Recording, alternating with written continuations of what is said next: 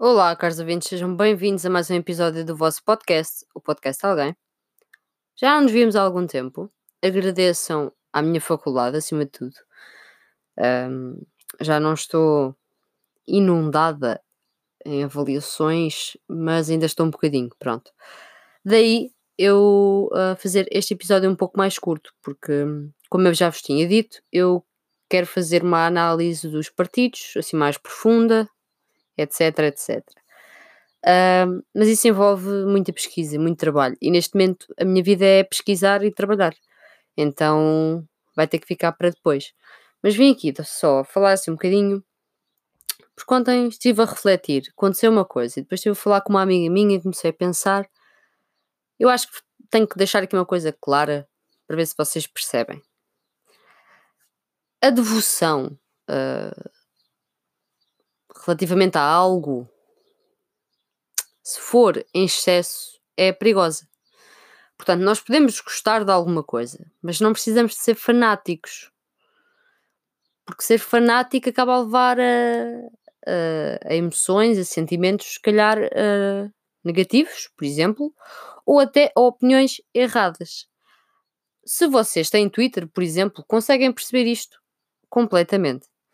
As pessoas atiram com afirmações como se nada fosse sem fundamento, e quando alguém tenta contrapor com um argumento, ou faz uma questão, ou expõe factos, essa mesma pessoa ah, acaba por fugir um pouco.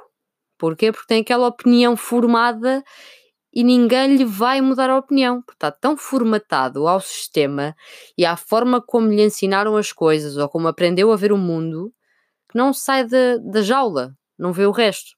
Isto incomoda-me um bocado, isto acontece um bocado com, um com tudo, se vocês pensarem com, com artistas, com, com partidos políticos, com, com líderes políticos. Ahm, no caso dos partidos, eu já estou para falar disto há algum tempo, mas isto também não dava um episódio, porque é uma coisa curtinha, é uma opinião. ah, se não concordarem, contraponham. É sempre esse o meu objetivo. Se não, se não concordarem com o que eu estiver a dizer, estejam à vontade para contrapor. Alguém, por exemplo, pode ser militante de um partido. Imaginemos que vocês são militantes do PS. Vocês não têm que ser fanáticos do PS. E não preciso de ser eu ensinar-vos isto, porque eu acho que vocês têm sentido crítico.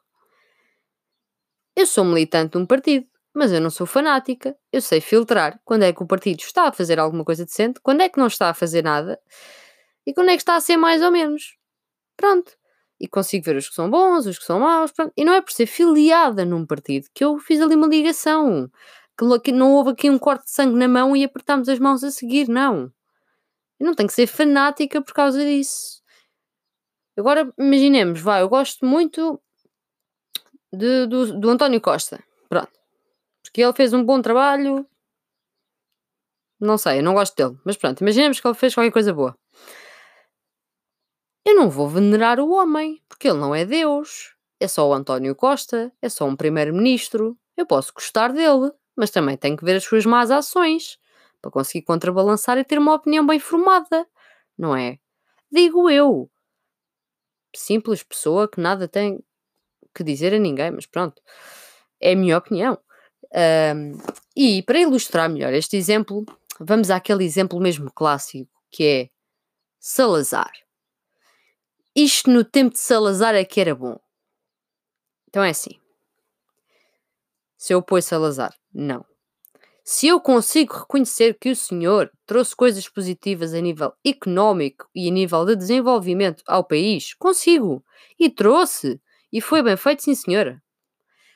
Se ele foi uma besta quadrada e era um regime ditatorial e as pessoas passavam o dia a levar com pancadaria ou a ser torturadas pela PIDE e vocês nem sequer podiam ter um isqueiro, tinham que ter uma licença, também, não é?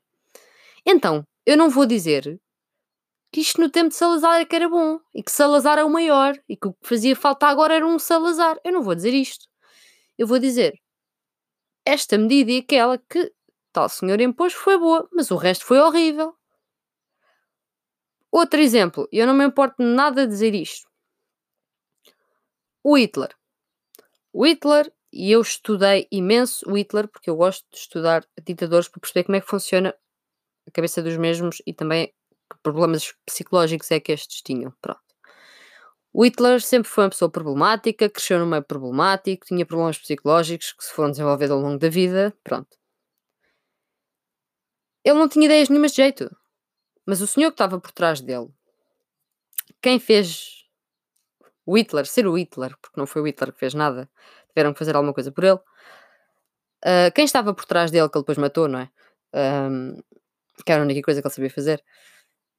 Era genial em alguns aspectos, para tirar a Alemanha da, da crise, para, para pôr pão na boca das pessoas. Era um homem com ideias, só que não as conseguia transpor, então arranjou um instrumento, chamado Adolf Hitler, não é verdade? Que depois fez o que fez e arruinou uh, a vida de milhões de pessoas. Se eu vou dizer que eu defendo o regime nazi, claro que não, não é? Se lá por trás havia alguém com uma boa ideia económica ou assim, podia haver, mas eu não vou dizer que defendo o regime nazi. E isto aplica-se a qualquer ser humano. A qualquer líder mundial, ou Trump, ou Bolsonaro, ou Putin, escolham, façam o que vocês quiserem.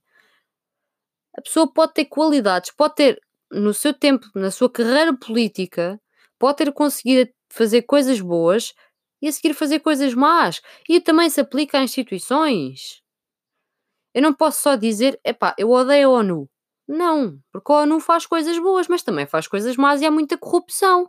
Lá está o sentido crítico a trabalhar. Uma pessoa tem que ver o que é que se está a passar e a seguir fazer um julgamento, criar uma ideia e abrir os olhos. Não é papar tudo o que vê nas notícias e na internet, e especialmente no Twitter, que é, que é um sítio de desinformação assim bastante grave, não é? Um, e, e, pronto, ficar por aí, porque nas coisas não funcionam assim. É a mesma coisa que eu dizer, Vou dar outro exemplo.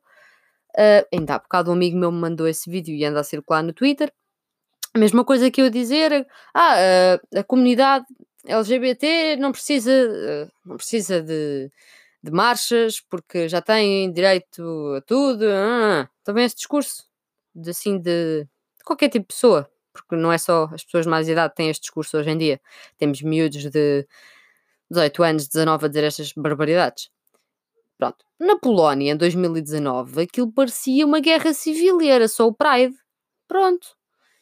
Há que saber, pensar um bocadinho, sair da caixa, olhar para o mundo em que vivemos e perceber que pessoas são pessoas, têm pensamentos, fazem coisas boas, fazem coisas más e que existem pessoas más.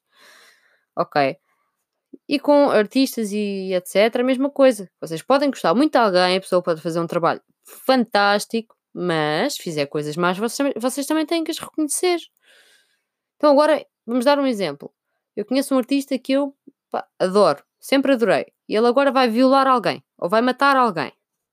E está-se nas tintas, fez isso porque quis, pronto. Eu não tenho que bajular essa pessoa porque eu fiz, porque eu fiz isso antes, porque eu gostava imenso dela. Não!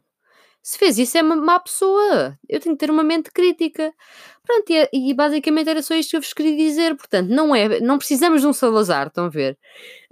Um, precisamos é de consciência e de saber analisar. E quando não percebemos alguma coisa, o que não faltam nas livrarias são livros de história, filhos.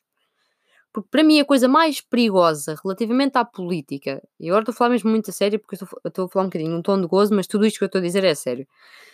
Mas para mim o que é mais perigoso em relação à política são as pessoas que são fanáticas, que não veem mais nada à frente do que lemas e caras e, e é isso.